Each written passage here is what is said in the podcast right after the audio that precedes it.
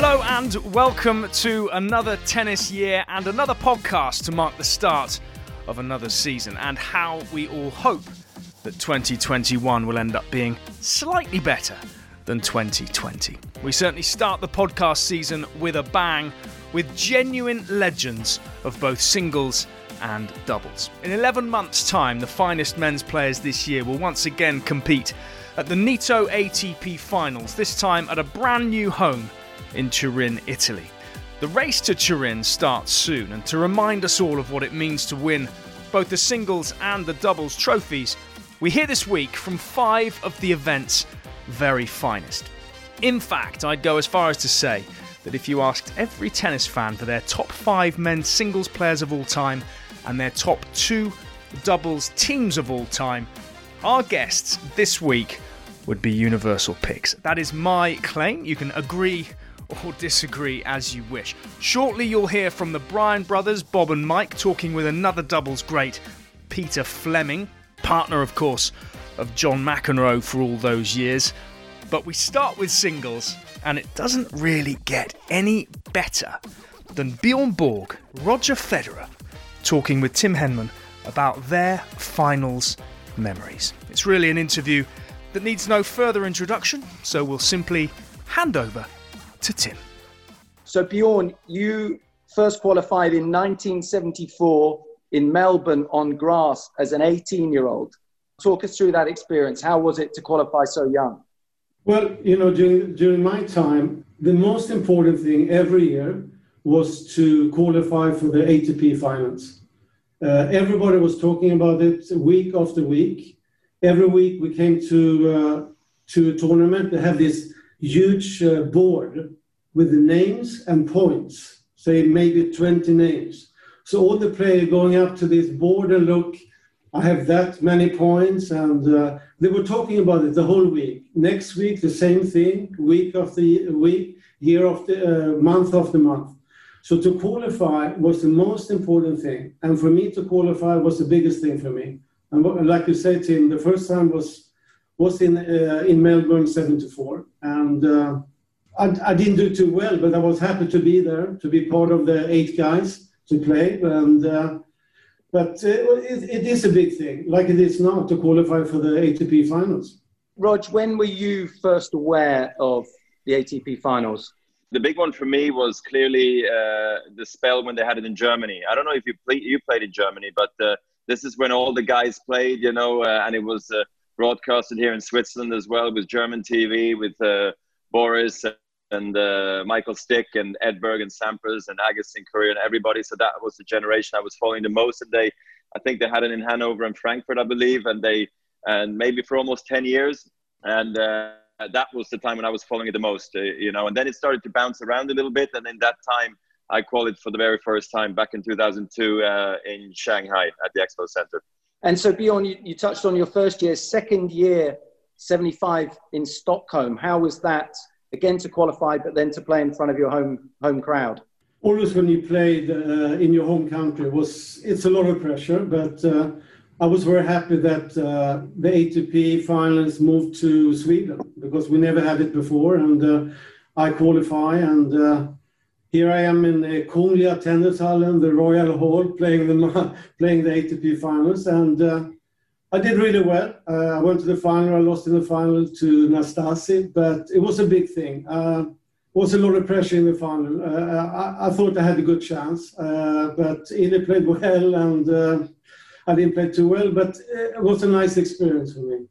Nastase was was pretty impressive in the in the ATP finals. Yeah, he was. Uh, that particular final, um, uh, he played really well, but I didn't play too well. Up, up to the final, I played unbelievable tennis. But when I played that final, uh, I, don't, I don't really know what happened. I'll tell you the truth. I think I won like four or five games. So I was not too happy afterwards. Best of five or best of three? The best of, best of one set. the best of, Best of five. It was, oh, it was uh, six two six two six one. So we'll give we'll give Nastase the the credit that day. Yeah. So Rog, um, you talked about qualifying first time, and then you've only won the six times 2003, 4, 6, 7, 10, and 11. Is there any, you know, one of those uh, events that you won that stands out the most? Uh, probably I go have to go back to Houston and uh, 2003 when I um, I won the very first time. Um, like Bjorn said, I think for me qualifying for the at the time the Tennis Masters Cup was a, a huge deal. Of course, uh, we were also always following the race and uh, in 2002, I got a little bit of an experience. I played really well there in Shanghai, lost in the semis and a tough one against Hewitt. But then in 2003, when I got there, um, I I remember it was like a three, four way race for world number ones. I think there was changes going on throughout the year.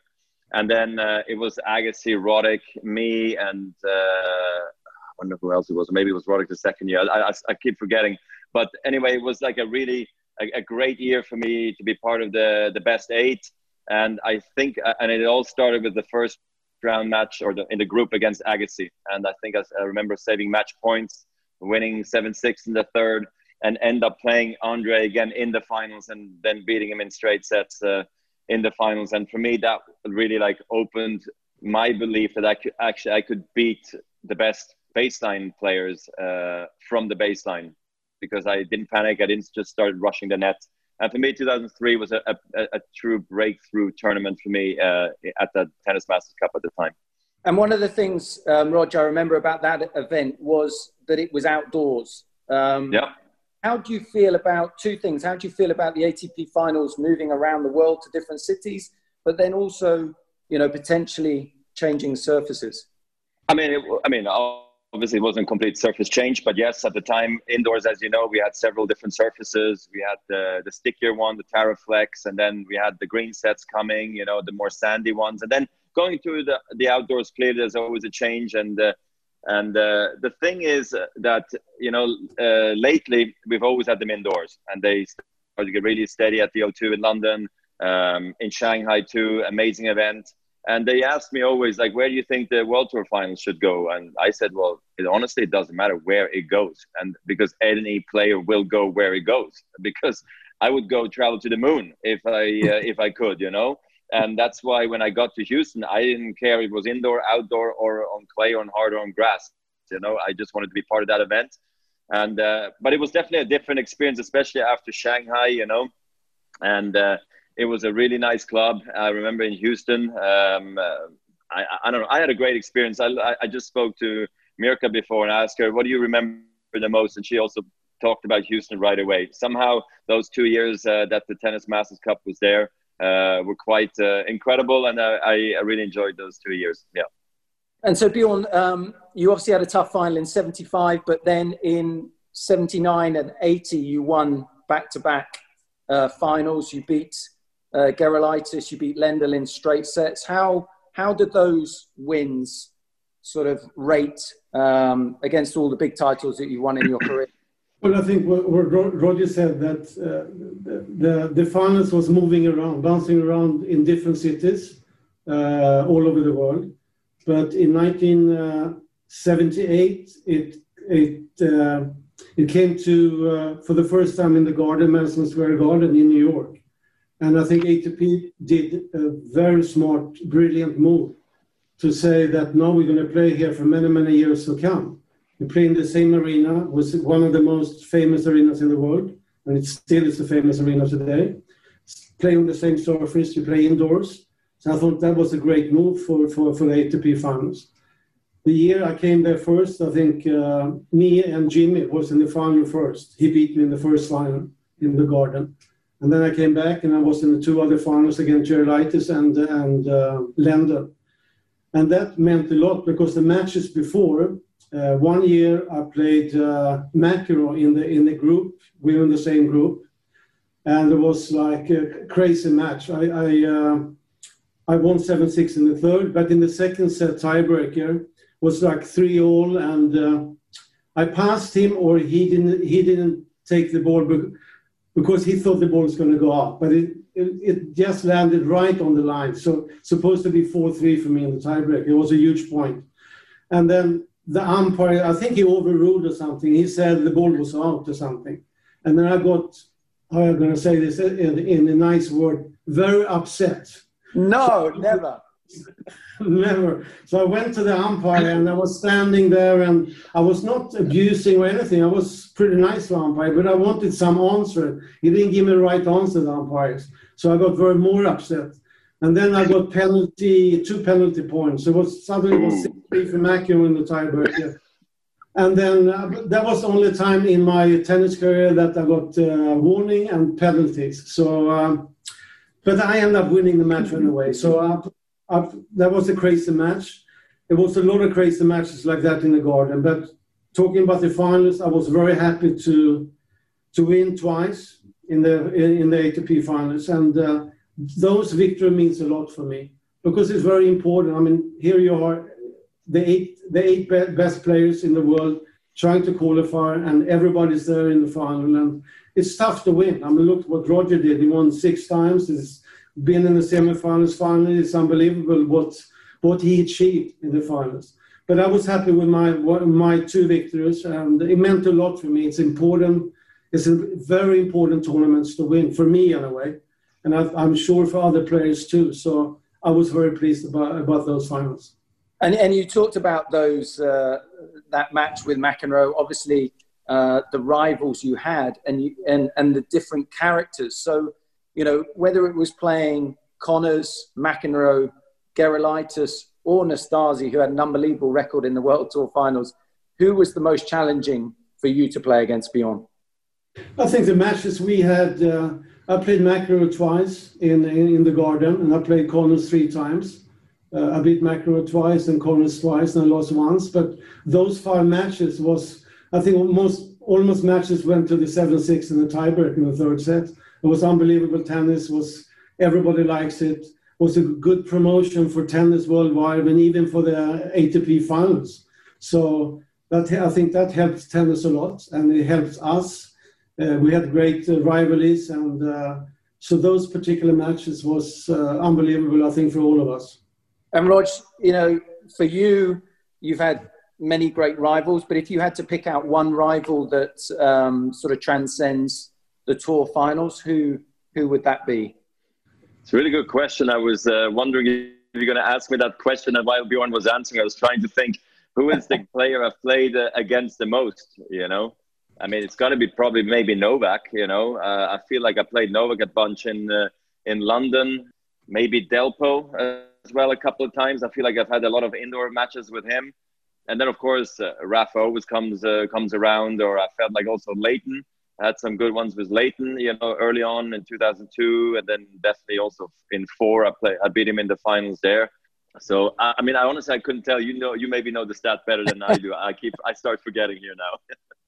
yeah, I mean, we we've been privileged enough to to watch certainly, um, you know, the last 11 or 12 years in London, um, and you've had some amazing rivalries against some other great competitors. This is a, again a difficult question uh, for you, Roger. If you had to pick your best match from the ATP finals? I, I can remember a couple, but is, is there one that stands out for you where you feel like it all came together in the in the tour finals? I think maybe I have to go back to Shanghai, uh, the the uh, the Blake finals and the Ferrer finals. I feel like, uh, or then there was the semi-finals, the Gaston Gaudio. I'm not going to remind him about that one.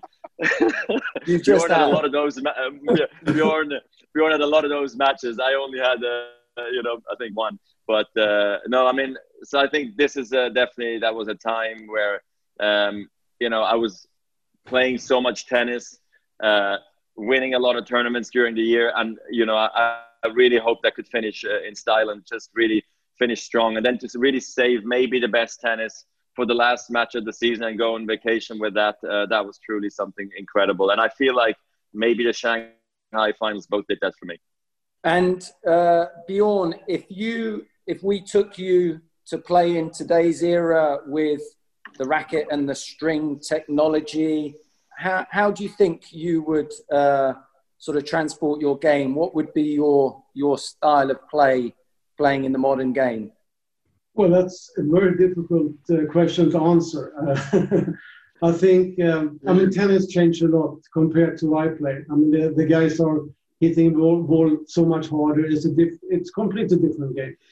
But to answer that question, it's like I don't know. I mean, if I started, if I were like six years old, and I have to start to play the game the players play today with the rackets, the strings, and do the whole thing again. I mean, you never know what's going to happen. I mean, it's it's impossible to answer.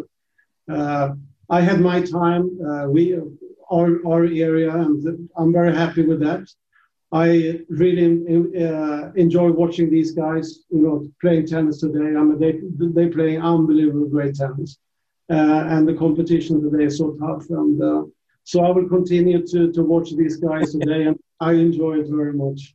This is a question to both of you, um, Rog. If you could take a shot or an asset of Bjorn's game and implement it into yours, what would it be? back and down the line, Bjorn, maybe? What do you think? uh, the two-hander. I mean, two-hander. I mean, the two-hander. You know, like it never misses. You know, my my battle has been my whole life to make sure I can hit uh, four backhands in a row uh, over the court uh, nicely. You know, and I feel like Bjorn could close his eyes and do that all day long. If I knew my backhand would never miss, that would be um, a, a, very good uh, asset to have, you know. And then of course there's many other aspects to it. I've always admired Bjorn for his uh, uh, his, his, mental strength, you know, just being so ice cool and relaxed and just uh, being there in the biggest of moments. And that's what champions do. And uh, the way he carried himself and what he did for the game and. Uh, that's why you're the king, Bjorn, and you know it. he's always nice. He's always nice. And Bjorn, if you could take um, you know, one shot from Roger's game and add it to yours, what what would it be? Well, I'll probably take the whole game for Roger, if that's possible. Can I take more than one shot? only one, only one. Only one shot. Uh, I know he's he doesn't have any way. He he has a perfect game, but I like to uh, to take his slices back in his slice back in. Uh, I like that very much. I like that very very much. It's very effective when he uh, is in that mood and he knows exactly what to do with that slice backhand too. Uh, I like that a lot on this game. Yeah. His... It would complement your two-hander. Two-hander exactly. I, need, I, needed that slice. Too. I needed that slice too. Good variation. Good variation. Um, yes. And you've both touched on it a little bit um, so far whilst we've been talking. Your your demeanour on the court. You know, the vast majority of the time you're very cool, calm, and collected, both of you. Um, you know, Roger, to you first. That that probably hasn't always been the case. Um, you know, when did when did your sort of attitude really change on the court? How do you know that my attitude hasn't always been uh, spot on? I've been watching. you experienced it against me. oh a few God. times. I've had some some uh, major meltdowns, but some good ones, you know, mostly angry at myself, uh, you know, rarely against the others. I'm a little bit disappointed some of the handshakes I gave back in the day, you know, because I, I felt like it was the, the, the opponent's mistake I lost, you know, even though it was all myself to blame. But uh, no, I think actually Bjorn and me, we have a very similar story. It's just that Bjorn figured it out like probably uh, early on in his teens. And it took me much later to understand what uh, uh, what it takes to become a champion, and that's why Bjorn, uh, together with Rafa, is the are the best the teenage players ever in our game. You know, but uh, I think I just needed more time and uh, uh, to figure things out, how to behave on the court, how to handle the pressure of maybe live TV, uh, spectators in the stadium, and and res- understand what respect also for the game meant. And it's okay, you know, to show your emotions. There's nothing wrong with that. But it's interesting somehow people always keep asking me like, how are you so cool, calm, and collected? Because most of them only know me since I won my first Wimbledon in 2003. But before that, that those were the interesting years for me. And actually looking back, those were the emotional, emotionally really good ones for me. You, you, touched on your match um, at Madison Square Gardens in the ATP Finals, Bjorn, when you, you lost your cool, which was so unusual. Are there any other matches, you know, in your career where you may have looked cool, calm, and collected on the outside, but you know you were very frustrated and really fighting hard to control? Yeah, everything in the match. exactly, that's how it is. Like, I think, like Roger said, I think we were pretty similar. I mean, I was suspended when I was 13 years old.